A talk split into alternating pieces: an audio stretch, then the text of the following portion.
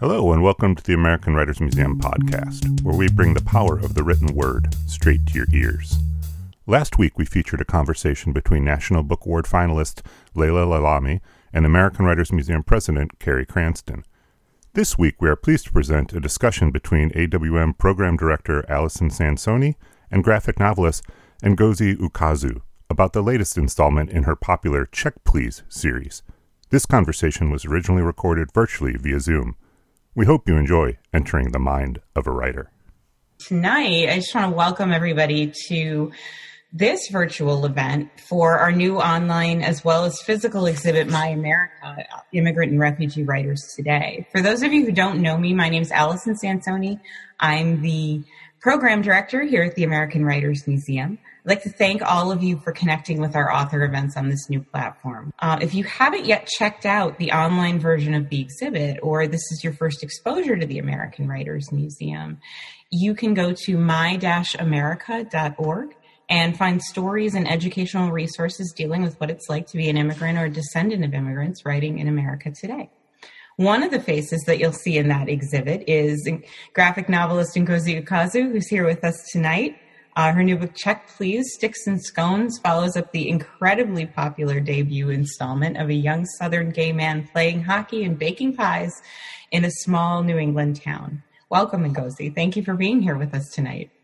Hello. It's so nice to be here. Wow. In this virtual engagement, this virtual event. Thank you guys so much for doing this.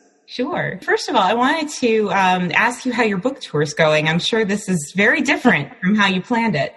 Uh, yeah, there's. It's so funny. I, I this is like the first time I've ever really done like a lot of like bullet journaling with washi tape and highlighters. And this week I had like all this, all these stickers and all this stuff. But obviously things change. But it's okay. We're able to adapt the virtual tour that we had was a blast. I had Q&A sessions and live streams, which got so silly and so crazy and so fun. So I don't know. In that way, you know, not everyone can make it to a bookshop in Brooklyn. Not everyone can, you know, go to LA. So it, it, we ended up reaching more people that way. So it was a good farewell to the comic. That's good. That's good. The I read the you know in the first installment of of the comic you introduced us to to hockey player Eric Bittle and his teammates and his um, experiences at Samwell University and where did we leave him at the end of that book and where does this book find him? So um, one of the questions I get is like, what's what thematically is a difference between uh, the first Check Please book and the second Check Please book? I think the first Check Please book is very much about Bitty as a character, like talking about his sexuality, like learning who he is, and really getting a foothold in Samwell University and on the Samwell men's hockey team. Where, and after he masters that, he's suddenly transported to this much larger universe where he is dating someone who has a very high celebrity profile and he has to figure out how to mesh this private world that he's figured out with a public world and who he wants to be after college. So I'd say you, like hashtag hockey, which comprises freshman and sophomore year, is more about Bitty kind of figuring out kind of his private self and then the sequel and also final installment is him figuring out his public persona and who he wants to be as he grows up. Yeah. One of the things that, you know, at first you mentioned at first, you know, it's it's very much an outsider account at first. You know, he's afraid to tell his teammates that he's gay, he's afraid to get hit, you know, he's afraid to get checked. He's and he really grows over the course of the first the comic and then the especially this in the second installment you know he really gets to the point where he's protecting and empowering other people. It's it, he's looking beyond himself. Were those were there directions that you were very sure that you were going to take him or were there um, things that came up in the writing that surprised you? Oh yeah. Um, actually a lot of it surprised me. I was actually just talking with a fantastic writer, Marissa Meyer, today, um, author of the Lunar Chronicles, as well as many other things. And we were talking about how oftentimes your characters will surprise you. You don't really know who they are until the first, like the second, third, or fourth draft. For me, I don't think I figured out who Bitty was until the very end because as I was writing him, he would make all of these decisions and kind of um, do things I didn't expect. And it's always pleasant when a character kind of. Uh, oh, you're so down. Oh well. it happens. happens. I, I, feel like that guy who was really popular had that viral video of his kid coming in. Coming in, yeah. One knows how it is now. Uh, but back to the question, like, I think Bitty, it, it, wasn't really planned. A little bit of it was improvised. I wanted to um, instill in Bitty this core of kindness, but also fear and a little bit of shame, and have that be his guiding light to how he interacts with people, how he wants to be treated. And yeah, like he just wants to take care of people, but he desperately also wants to be accepted himself. So yeah. Well, and he starts to he starts to want that in that acceptance for others as well. Yeah. You know, you sort of see him extending that beyond just you know I want my teammates to be okay with me, and extending that to you know I want you to be okay with who you are. And yeah. I found that outward turn really fascinating. Yeah. So in um, in Check Please, uh, the second book, hashtag Sticks and Scones there's this whole storyline where Bitty discovers that one of his teammates, um, you know, is in some sort of relationship with a member of a male lacrosse team. So there's this interesting thing that happens where Bitty, like, Bitty is at this point like openly gay, openly queer, and he is proud of who he is. He's still struggling with how he relates to his parents, but he he knows he he knows who he is by this point. And when he sees this character kind of surreptitiously engaging with, you know, his own sexuality, I think Bitty's knee jerk reaction is to say like, oh, he needs my help. I know exactly what he's going through. He's like, he's doing this and this and this. And I just want to be there for him. But actually, I, and I love writing this character, um, which I almost don't want to say it. So I don't, cause I don't want to spoil people. But I love writing this character because this character was very much against that. He didn't want Bitty to, he didn't want Bitty's help. He didn't want Bitty to try to organize and rummage through his private life. He just wanted to figure things out on his own without being in the limelight. And I like that complication because it's the flip side to Bitty's kindness. Sometimes he projects his own insecurities into others and tries to repair them when he probably should just take a step back and see if they want his help. Yeah. Well, and learning how to navigate that world has been a big part of his of his story. You know, how he how he fits in with not just in the world of hockey, but also in the world, you know, just generally young men in that time. I was really struck by the immersion in language in in the books in that you you know not not just the hockey terminology although i was as a hockey fan myself i was dying laughing at some of it but like just you know the idea that there is this secret language that people in these high stress situations speak to each other. Yeah um tell us a little bit about how you you know how you learned that language. So it's so funny um when I so when I first got the idea for this comic, it was my senior year of college, and I was doing research on a screenplay I was writing about hockey. And I wanted to write this screenplay. If we take a few steps back, I wanted to write this screenplay to kind of answer the question of um, uh, this this one hockey player I interacted with uh, just definitively said that there was no gay guys on the hockey team, and that of course planted a seed in my brain that always wants to just mess with gender and sexuality. And I sought to answer this question by writing a writing a, a movie about it, a full fledged screenplay. And so I had to immerse myself in the world of hockey. And in doing so, I kind of became an ethnographer because it's really like this homosocial environment one. It's also a very white environment too. And then it's this whole other realm of sports and, um, you know, again, it's homosocial, so it's mostly men. And in order to, and, and in order to kind of penetrate that community, I had to learn the language. And it's stuff like just the more surface level stuff of the different terminology in the games. So like, you know, uh, periods and what is icing, what is the blue line, uh, like and all that stuff. But it's also the the other the other types of language, which is like what is chirping, um, what what are wheels, like like all that different slang that um, these like people use just within their own social groups. So I like I have this very like interesting obsession because you might realize I, I, am not a white man. I am not a white man, a black woman uh, from Houston, Texas. But I have this um, perhaps fascination with.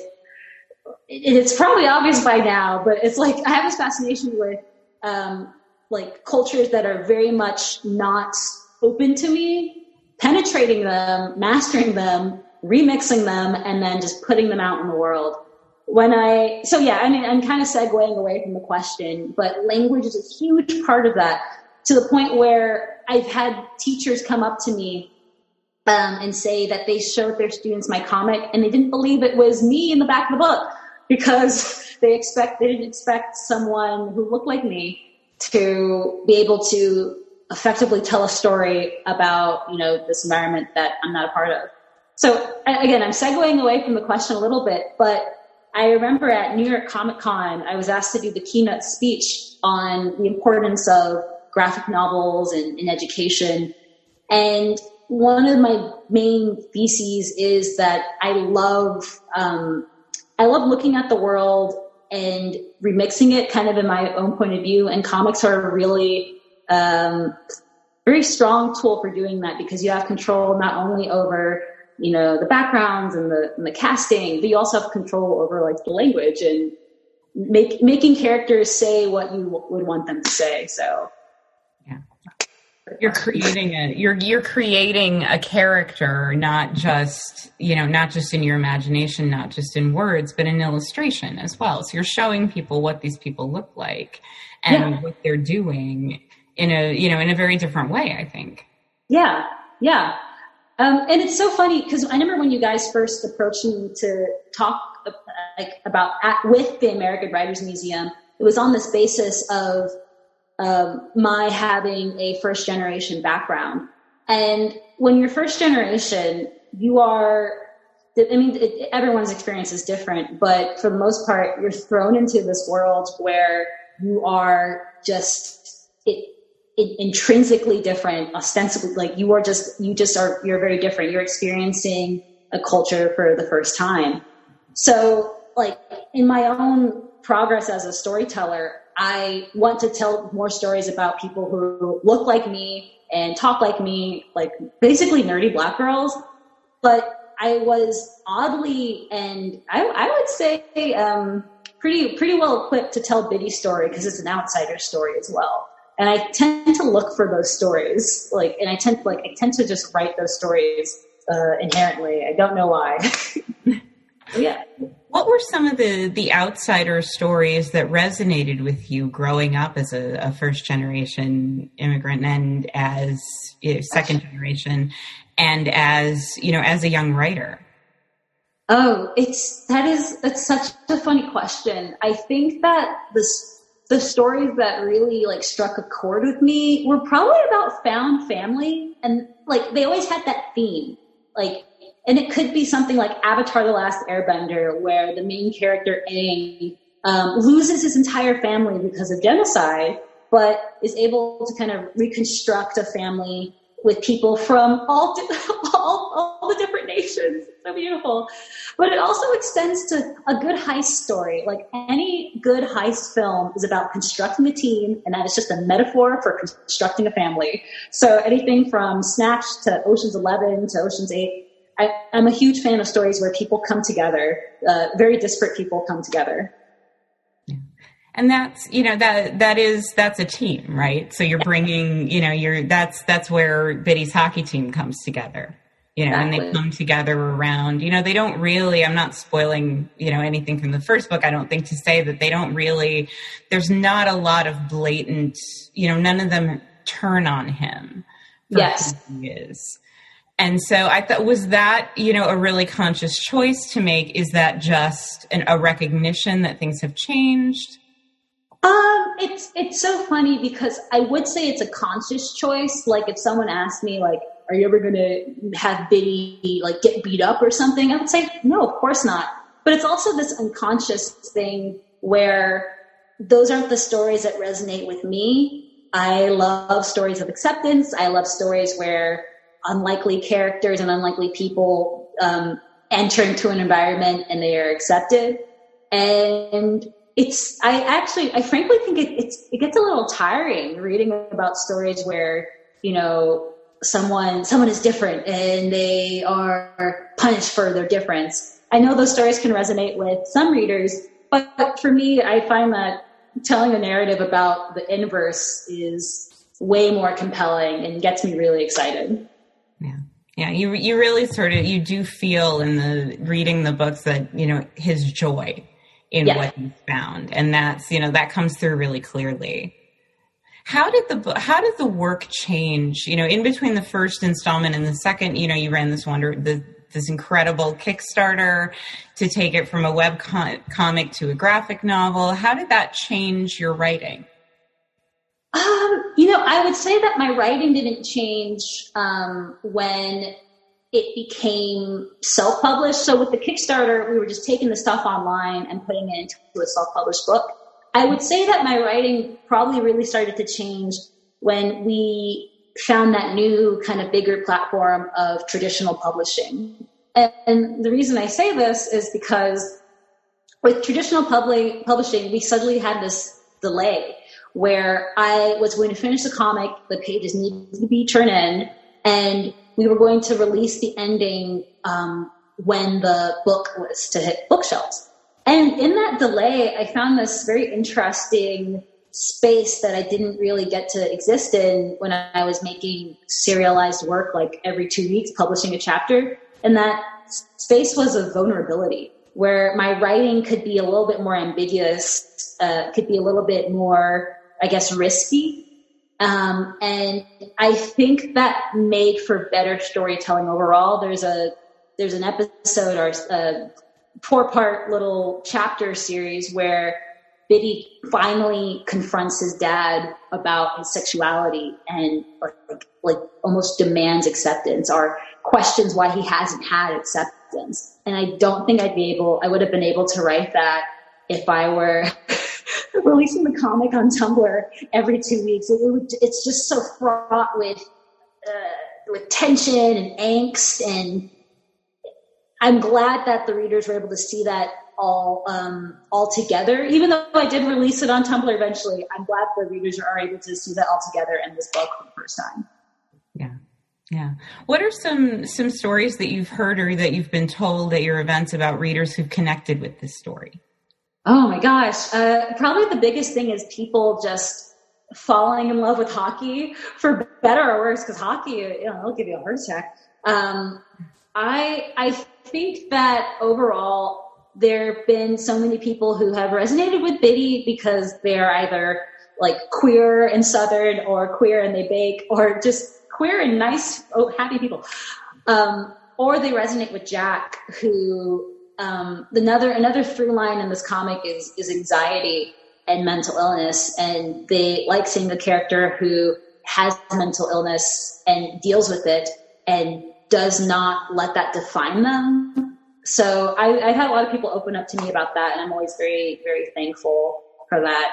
Um, it's been it's it's been it, the the things that people you know will share at a convention is just so oh, it, it, it, sometimes just leaves me a little breathless. I have to like sit down because it's they they found something in the story that I didn't even know I was putting out there. So I'm always very thankful for that. You mentioned that your your um, that your parents emigrated. That was from Nigeria, correct? How, what was it like growing up as um, as a child of immigrants in Houston? Oh my goodness, I would say a lot of the a lot of my reflection on growing up as a child of immigrants comes from it's very recent. Well, it's it's funny because it was something that I was living like through as a kid, and a lot of my friends in high school and in middle school and even in college were also first generation in some way. But I think now, looking back on being a, a kid and you know being first generation, it's you're kind of you're kind of playing this game of I mean, to use the W.E.B. Du Bois concept, you're kind of you have this double consciousness, which double consciousness, you know, it's you know traditionally we're talking about black consciousness and realizing that you have to look at yourself not only as the person you are, but also through the eyes of the other, which is you know um, white white society.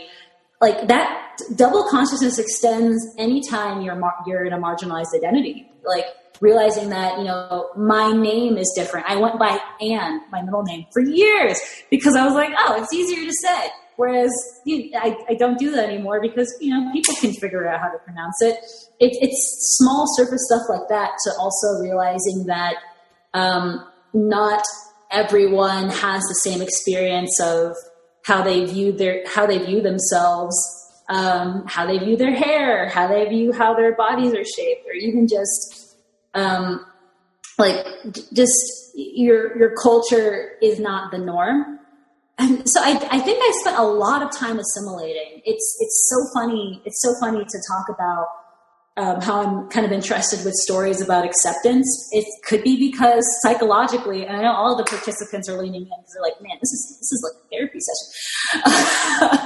but it, it's I, I write a lot of stories about acceptance and found family because I think I spent a lot of time growing up just assimilating and being like obsessed with um, not being different, but but also making sure that my differences made me like cool. So I don't know. I, I think a lot of first generation um, uh, students, people have that same tightrope walk of like trying to make that difference like the cool part of you, but also trying to assimilate as much as you can to the to the overall society. Yeah.